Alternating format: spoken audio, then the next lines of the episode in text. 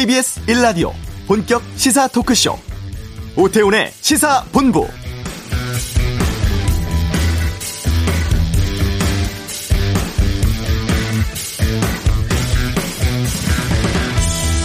오전에 코로나19 백신 수급 관련한 대국민 담화 있었습니다. 홍남기 총리 대행 화이자 백신 2천만 명분 추가 계약 등으로 총 9,900만 명분의 백신 확보되었다며 계획대로 차질 없이 도입해 집단 면역을 앞당길 기반이 마련됐다고 말했죠. 이 물량이면 18세 미만 접종 확대라든가 변이 바이러스 대응을 위한 3차 접종, 그러니까 이른바 부스터샷 등 추가 수요에도 선제적으로 대비할 수 있게 됐다고 했습니다. 5월부터는 일반 국민 대상 접종 본격화하고 9월 말까지 전 국민의 70%에 대한 1차 접종, 그리고 11월 집단 면역 달성하겠다고 밝혔습니다. 일부 백신 안전성 우려라든가 현재 재확산 추세가 걱정입니다만 우리 일상 회복 위해선 반드시 원활한 접종이 필요한 상황입니다. 차질 없는 진행으로 올해 안은 정말 마스크 벗는 날이 왔으면 좋겠습니다. 오태훈의 시사본부 잠시 후 이슈에서는 당대표에 도전을 하는 더불어민주당 우원식 의원 연결 출사표 듣겠습니다. 가상화폐 상황이 심상치 않은데 경제브리핑에서 다루겠고요. 2부 시사구말리 백신 추가 계약에 대한 정치권의 반응, 또 보궐선거 이후에 여당의 부동산 정책 변화 고민 등 이슈에 대해서 다양한 의견 듣도록 하겠습니다. 아카데미 여우 조연상은 영화 미나리의 배우 윤여정 씨가 수상을 했습니다. 이 소식도 2부에서 다루도록 하겠습니다. 오태훈의 시사본부 지금 시작합니다.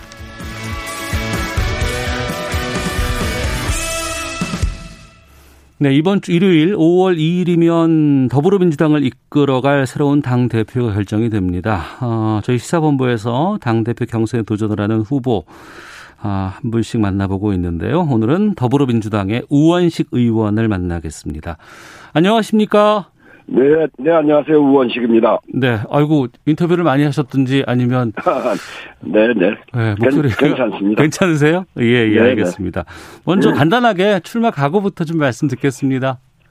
네, 제가 어, 이번 전당대회에서 무너진 국민의 신뢰를 회복하고 그리고 대선 승리, 정권 재창출의 교두보를 마련해야 됩니다.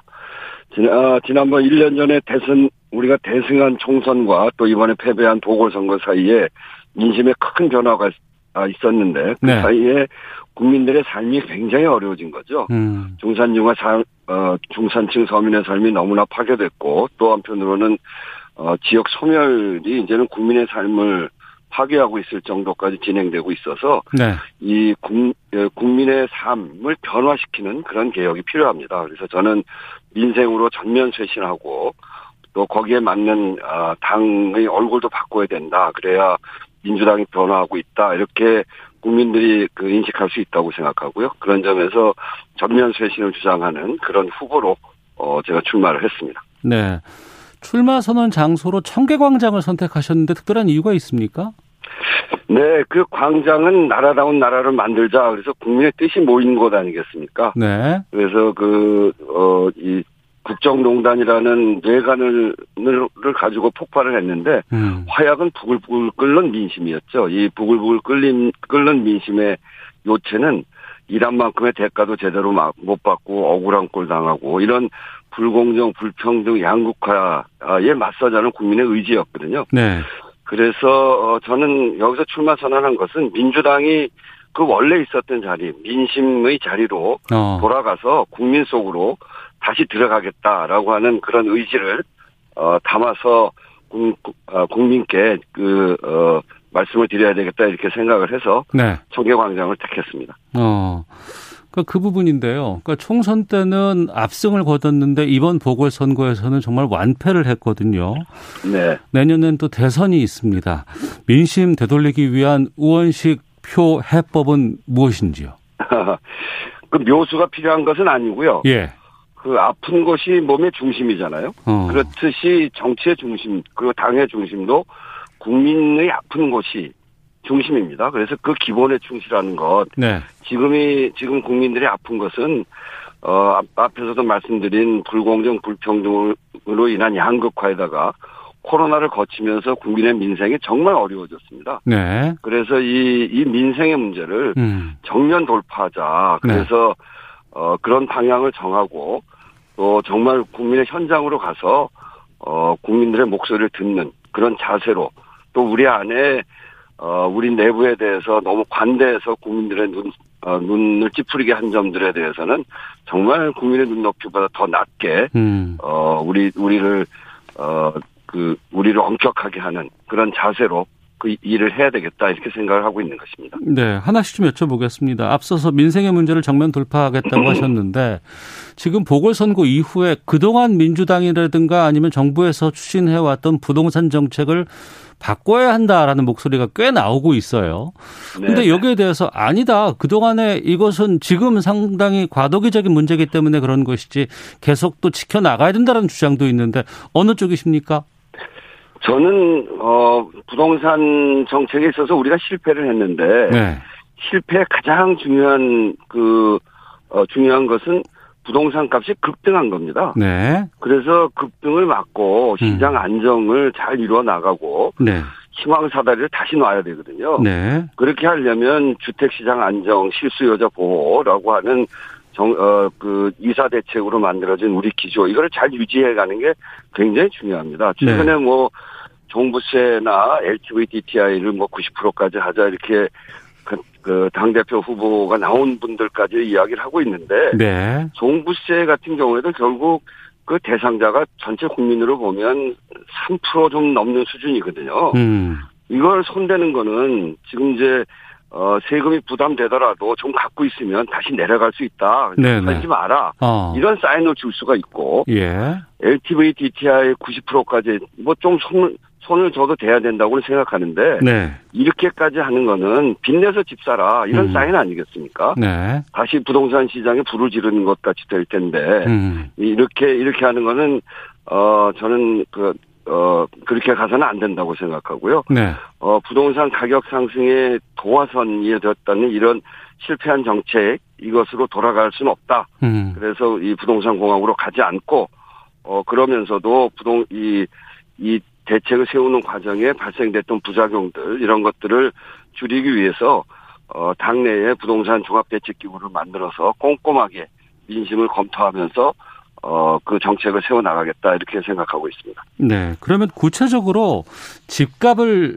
집값을 잡을 수 있는 뭐 대책 같은 것들 좀 구상해 놓은 게 좀 있으십니까? 그러니까, 어, 그것은 그 투기 근절에 대한, 어, 투기 근절에 대한 확실한 대책이 필요하고요. 예. 그리고 확실한 공급 대책, 지난 음. 이사 대책에서 나온 것이고요. 예.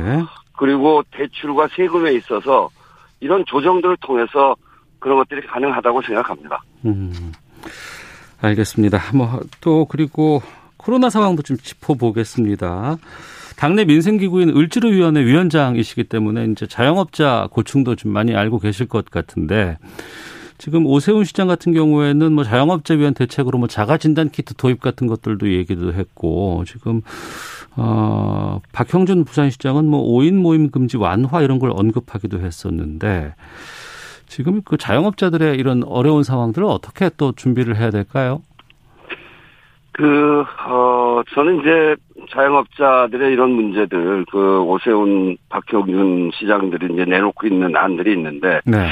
그거는 정말 저는 좀 문제가 있을 수 있다 이렇게 생각합니다. 특히 음. 오세훈 시장의 자가진단 키트, 이걸 만능처럼 이야기하는데, 자가진단 키트가 그 정확성이 떨어지거든요. 네. 그래서 무증상 어, 감염자를 놓치는 부작용을 초래할 수가 있습니다. 그래서 상생 방역이라고 하는 것은 이름만 좀 그럴싸한 건데 이거는 그렇게 가기에는 좀 위험하다 이렇게 생각하고요. 5인 이상 집합 금지 영업 제한 어 그그 그 문제도 제기를 하고 있는데 그거는 이제 정말 저도 이제 자영업자들한테 많이 이야기를 듣고 있기 때문에 잘 아는 문제죠. 이 문제를 해결하려면 이렇게 아직도 위험한 상태에서 어, 이런 이렇게 풀자는 것이 아니고 네. 전 국민 재난지원금을 강화하고 손실 보상을 하는데 소급 적용 어 이렇게 해서 그 피해를 보상해주는 그런 방식으로 가야 된다고 생각합니다. 네. 이 방역에 대한 국민 피로도가 있는 것이 사실인데 음. 이 지점을 파고들어서 민심을 좀 얻어보겠다고 어느 이 그 선을 지키지 않으면 저는 그건 참으로 곤란하다고 생각하고요. 예. 국민의 생명을 담보로 하는 일이기 때문에 무책임한 이런 정책 주장은 곤란하다 이렇게 생각합니다. 네. 선거 전만 해도 뭐 재난지원금 문제라든가 아니면은 그 자영업자들을 위한 뭐 손실 보상 이런 것들 이 얘기가 나왔었는데 네네. 지금은 여기에 대해서는 얘기가 별로 안 나오는 것 같아서요. 어떻습니까? 네, 당 안에서 그렇게 하자고 하는 사람들이 의원들이 꽤 있죠. 음. 그런데 이제 재정 당국이 부담이 된다. 네. 그 우리 우리 재정이 부실해질 수 있다 이런 이유로 이제 막고 있는데 기본적으로 손실 보상을 하는 거는 이 감염병 같은 재난 시기에 국가가 영업 제한을 하고 집합 금지할 수 있거든요. 네. 근데 그런 그런 명령을 하면 거기에서 발생되는 손실에 대해서는 국가가 보상해 주는 게 헌법에 정해져 있습니다. 어. 근데 그거를 지금까지 제대로 안 한 거죠. 예. 우리 재정이 OECD 국가 중에서 어그 어, 소위 국가 부채 이게 저 가장 건전한 나라 중에 하나거든요. 네. 그런 근데 이런 건전한 재정을 유지하는 이유는 국민들이 이런 재난 어려움에 처했을 때 국민을 보호하려고 하는 것이지 음. 그 건전한 재정 자랑하려고 하는 게 아닙니다. 네. 그런 점에 대해서는 손실 보상을 해야 되는데 음. 소급 적용을 또 안 하겠다 그러잖아요. 예. 저는 이게 소, 그 과거의 피해라고 과거의 손실이라고 보지 않습니다.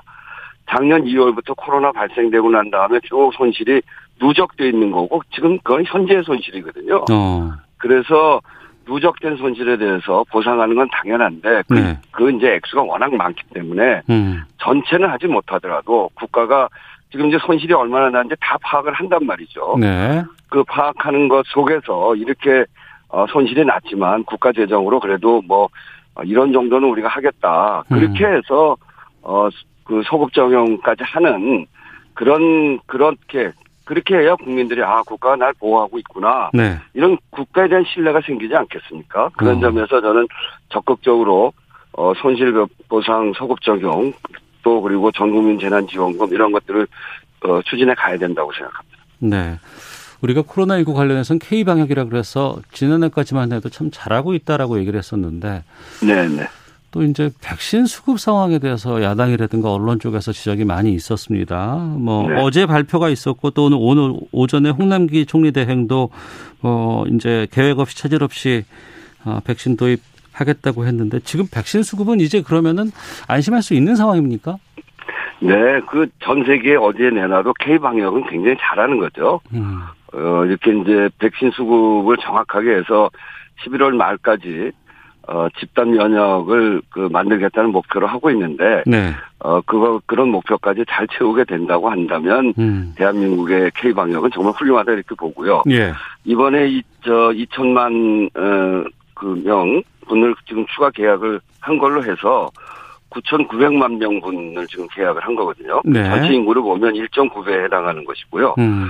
그 국제적으로 이렇게 백신 수급의 불확실성이 높은 상황에서 추가 계약까지 한, 한 것은 이런 안정적인 백신 공급 기반이 마련됐다 이렇게 보고요. 네.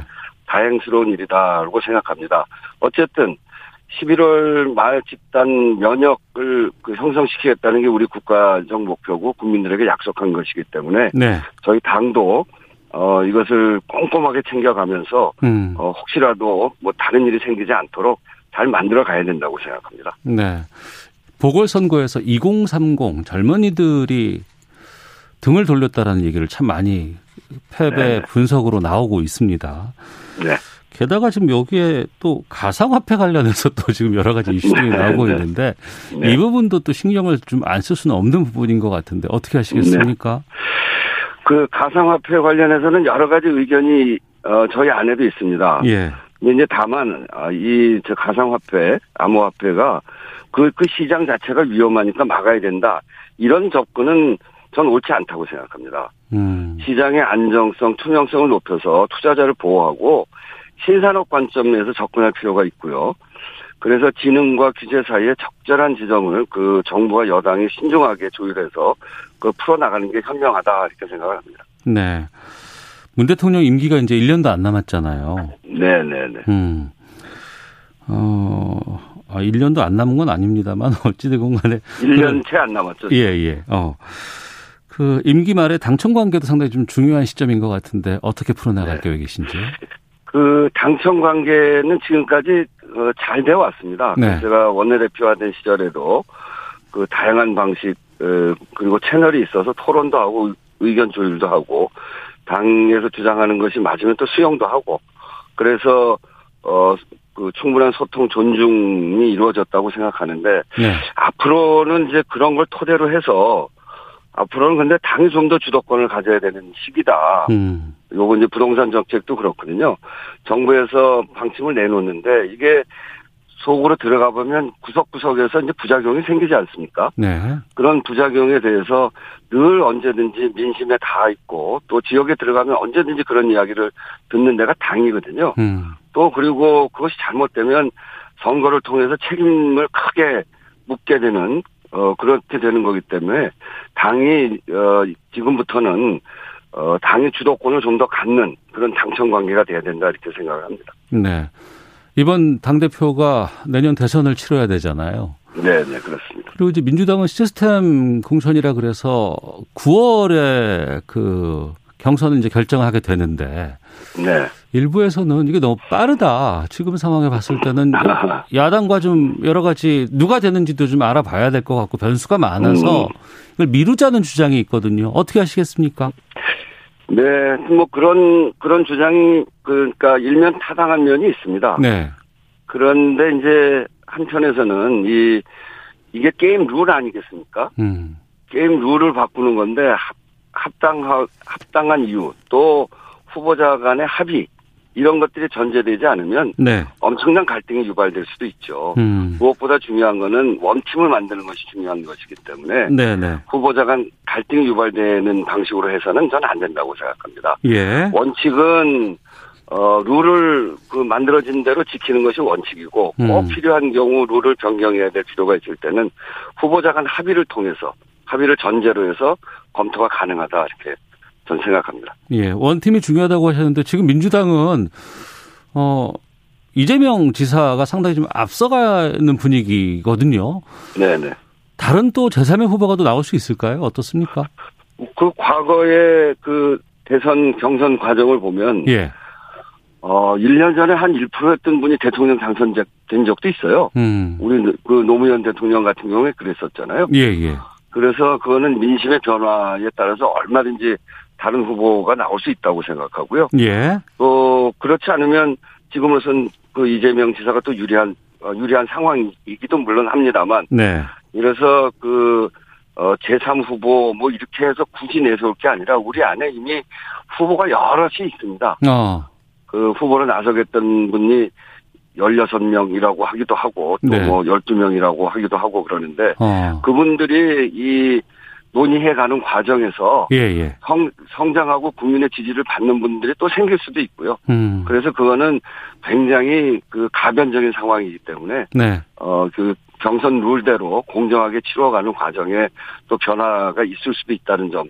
뭐 그렇기 때문에 어- 얼마든지 앞으로 재미있는 또 우리 국민의 관심을 끌 만한 그런 경선이 만들어질 거라고 저는 생각합니다. 이번 보궐선거처럼 범야권에서 단일 후보가 나올 수도 있지 않을까라는 기대들도 많이 야쪽에선 하고 있는 것 같아요.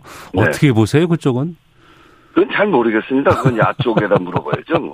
그래도 상대이고 아무래도 좀 이렇게 맞상대일 수도 있기 때문에 좀 여러 가지 추정도 좀 있으실 것 같고요. 네네. 뭐 하여튼 그 우리 우리가 지금 잘 정비하는 일이 중요해서 네네. 어 우리를 정비하고 나면 이제 그쪽도 보게 될 텐데 음. 또 거기서 가장 지금 유력한 후보가 어 야권 전체로 보면은 뭐 윤석열 그전 검찰총장 아니겠습니까? 네, 선두로 달리고 있죠, 지금. 예. 네, 뭐 그렇게 되고 있는데 음. 하여튼 그것도 이제 지켜봐야죠. 예. 그 윤 총장의 인기는 대통령하고 각을 세워서 얻은 것인데 음. 이 대통령이라고 하는 그 자리는 그래 각을 세운다거나 뭐 어느 특정한 어 직업에 종사했다거나 이렇게만 되는 것이 아니고 예. 국민의 삶을 총체적으로 책임져야 되는 자리이기도 하고 음. 국민의 삶에 대한 총체적인 이해, 철학 이런 것들이 필요하지 않겠습니까? 네.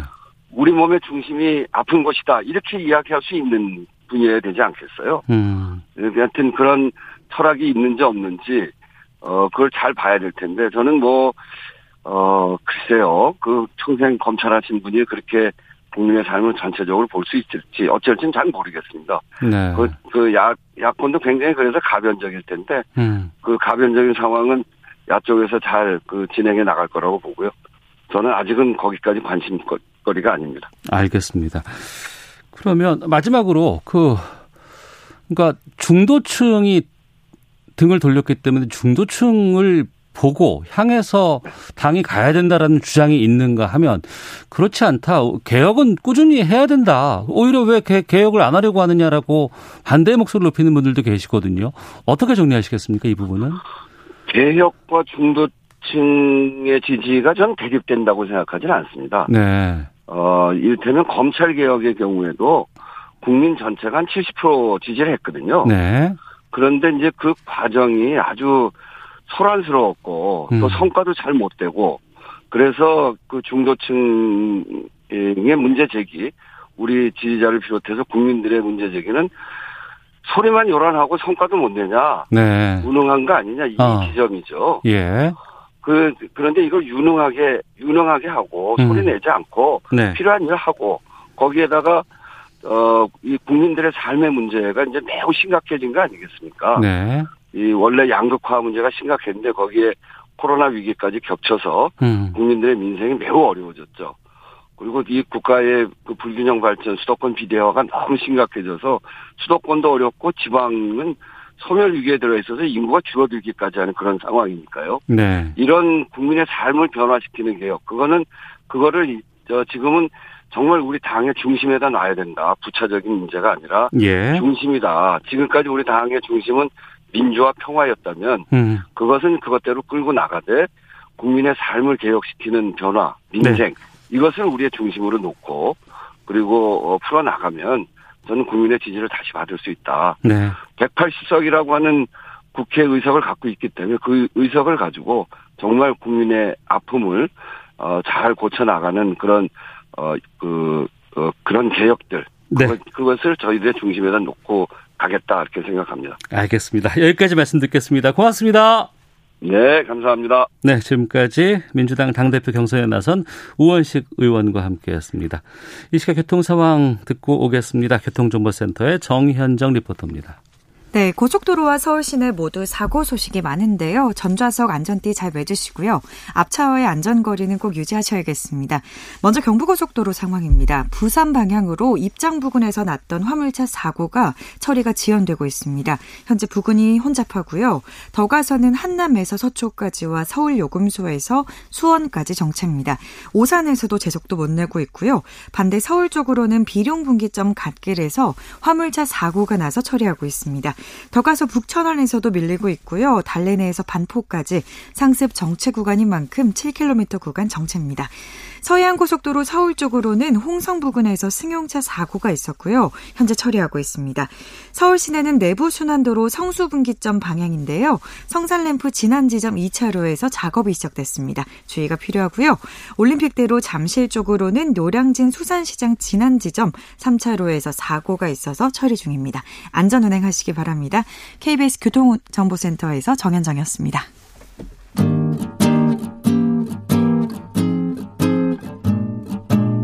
KBS 1라디오 오태훈의 시사본부 여러분의 참여로 더욱 풍성해집니다. 방송에 참여하고 싶으신 분은 문자 9730번으로 의견 보내주세요. 짧은 문자는 50원, 긴 문자는 100원의 정보 이용료가 붙습니다.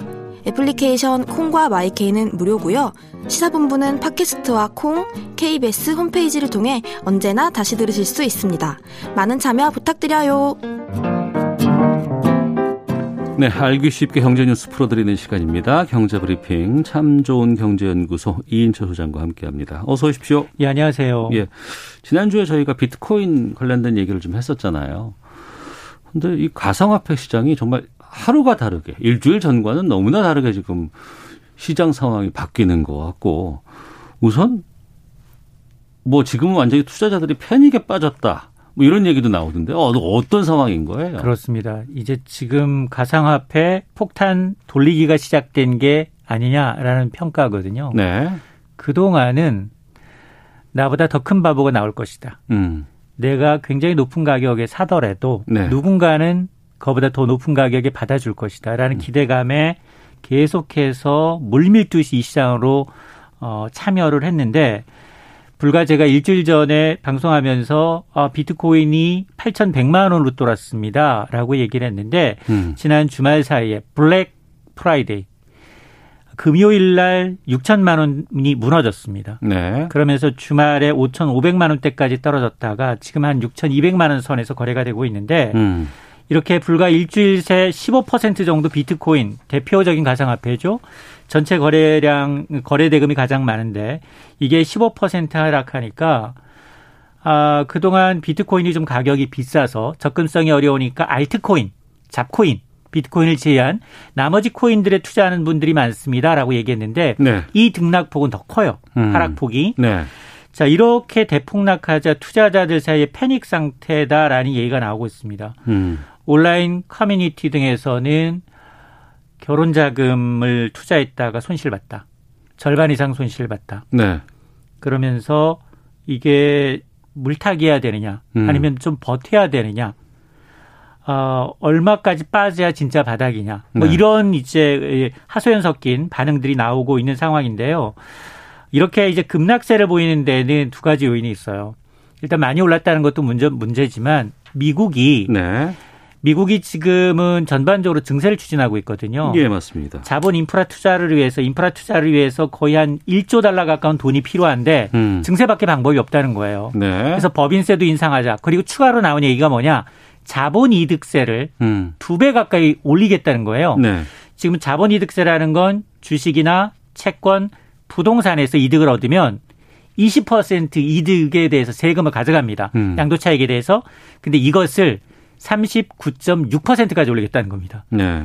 이러면 깜짝 놀라서 음. 깜짝 놀라서 이제 계속해서 투매가 나올 수밖에 없고 또 우리는 또 은성수의 난이라고 표현될 정도로 금융위원장이 아주 강한 발언을 했어요. 투자자 보호 필요 없다. 네. 9월 되면 거래소 대부분이 문 닫을 것이다. 음. 이 얘기를 하자마자 가격이 급락했습니다. 네. 근데 우픈 현상은 뭐냐? 가격이 이렇게 빠지다 보니까 김치 프리미엄 두 자릿수 넘었던 김치 프리미엄이 쑥 들어갔어요. 음. 한 자릿수로 낮아졌습니다. 네. 아니 우리가 금을 본다 그러면 전 세계 금값이 큰 차이가 나는 건 아니잖아요. 맞습니다. 기준 통화라는 것들이 있기 때문에. 그러면 앞서 김치 프리미엄을 얘기를 하셨는데 그럼 우리나라에서 같은 코인이라고 해도 미국 사는 것보다 우리가 사는 게 비싸다고 얘기하는 부분들이 있고 그리고 은승수 그 금융위원장의 그런 발언도 있다곤 하지만 코인 전체는 세계적으로 다 같은 거 아니겠습니까? 맞습니다. 근데 여기에 막다 난리를 하는 건 좀 이해가 되질 않는 부분이 있거든요. 맞습니다. 전 세계 코인이 몇 개인지조차 추정이 안 돼요. 아, 그래요? 예. 23일 기준. 예. 적어도 한 9천여 개. 9,400억 내외가 아니겠느냐. 왜냐? 아, 코인 종류가? 종류가. 어. 그리고 이 코인 종류가 하루에도 수십 개 만들어지고 없어지는 거예요. 아니 비트코인이 원래 가치가 화폐로서의 가치가 있다고 하는 건 예. 채굴하기도 쉽지 않고 맞습니다. 한 한정돼 있다면서요. 2,100만 개로 한정이 돼 있어요. 예, 채굴할 예. 수 있는 게 어. 거기다가 이미 80, 90%가 채굴돼서 점점 점점 한 개 채굴하는데 시간이 더 어려워지고 있어요. 그런데 불구하고 지금 이 시장이 왜 지금 폭탄 돌리기냐? 예. 아, 라는 얘기가 나오는 건 이 도치코인이 대표적인 예요. 도치코인. 그, 예. 그, 개인가 강아지 개 모양. 예, 예, 예. 일본 시바견의 모양을 한 코인이 예, 예. 2013년에 프로그래머들이 아 지금 가상화폐 조롱하기 위해서 실시간 만에 뚝딱 만든 거예요. 어, 실시간 만에 만든 장난삼아 만들었어요. 예, 네. 그래서 연초만 하더라도 음. 개당 50센트가 채 안 됐습니다. 네. 개당 600원이 채 안 됐던 건데 이게 38달러까지 치솟은 거예요. 8,000%가 넘게 올랐습니다. 그래, 그렇게도 올릴 수도 있어요? 예. 어. 그러면서 시가총액 기준 5위 가상화폐로 등극을 했어요. 예. 근데 문제는 뭐냐? 음. 이게 발행량이 무한대요. 네. 그리고 목적도 없어요. 장난삼아 만들었기 때문에. 어. 기능도 없고. 근데 문제는 뭐냐? 이게 왜 가격이 이렇게 뛰었냐? 일론 머스크가 언급하면서 네. 거의 작전 세력처럼 언급을 합니다. 음. 우리 작은 아들한테 도치코인을 사줬다. 음. 지금 화성 프로젝트 진행하고 있는데 도치코인은 화성까지 갈 코인이다. 네. 이렇게 언급하니까 이게 무더기로 음. 여기에 지금 투자를 하다 보니까 이것도 지금 가격 등 급등락이 굉장히 좀 심한 편이기 때문에 네. 지금 시장을 지금 과거에 음. 글로벌 금융위기를 정확하게 예견했던 블랙스완의 저자 내심 탈레브가 뭐라고 얘기하고 있느냐 가상화폐는 폰지 사기와 같은 다단계 사기다. 네.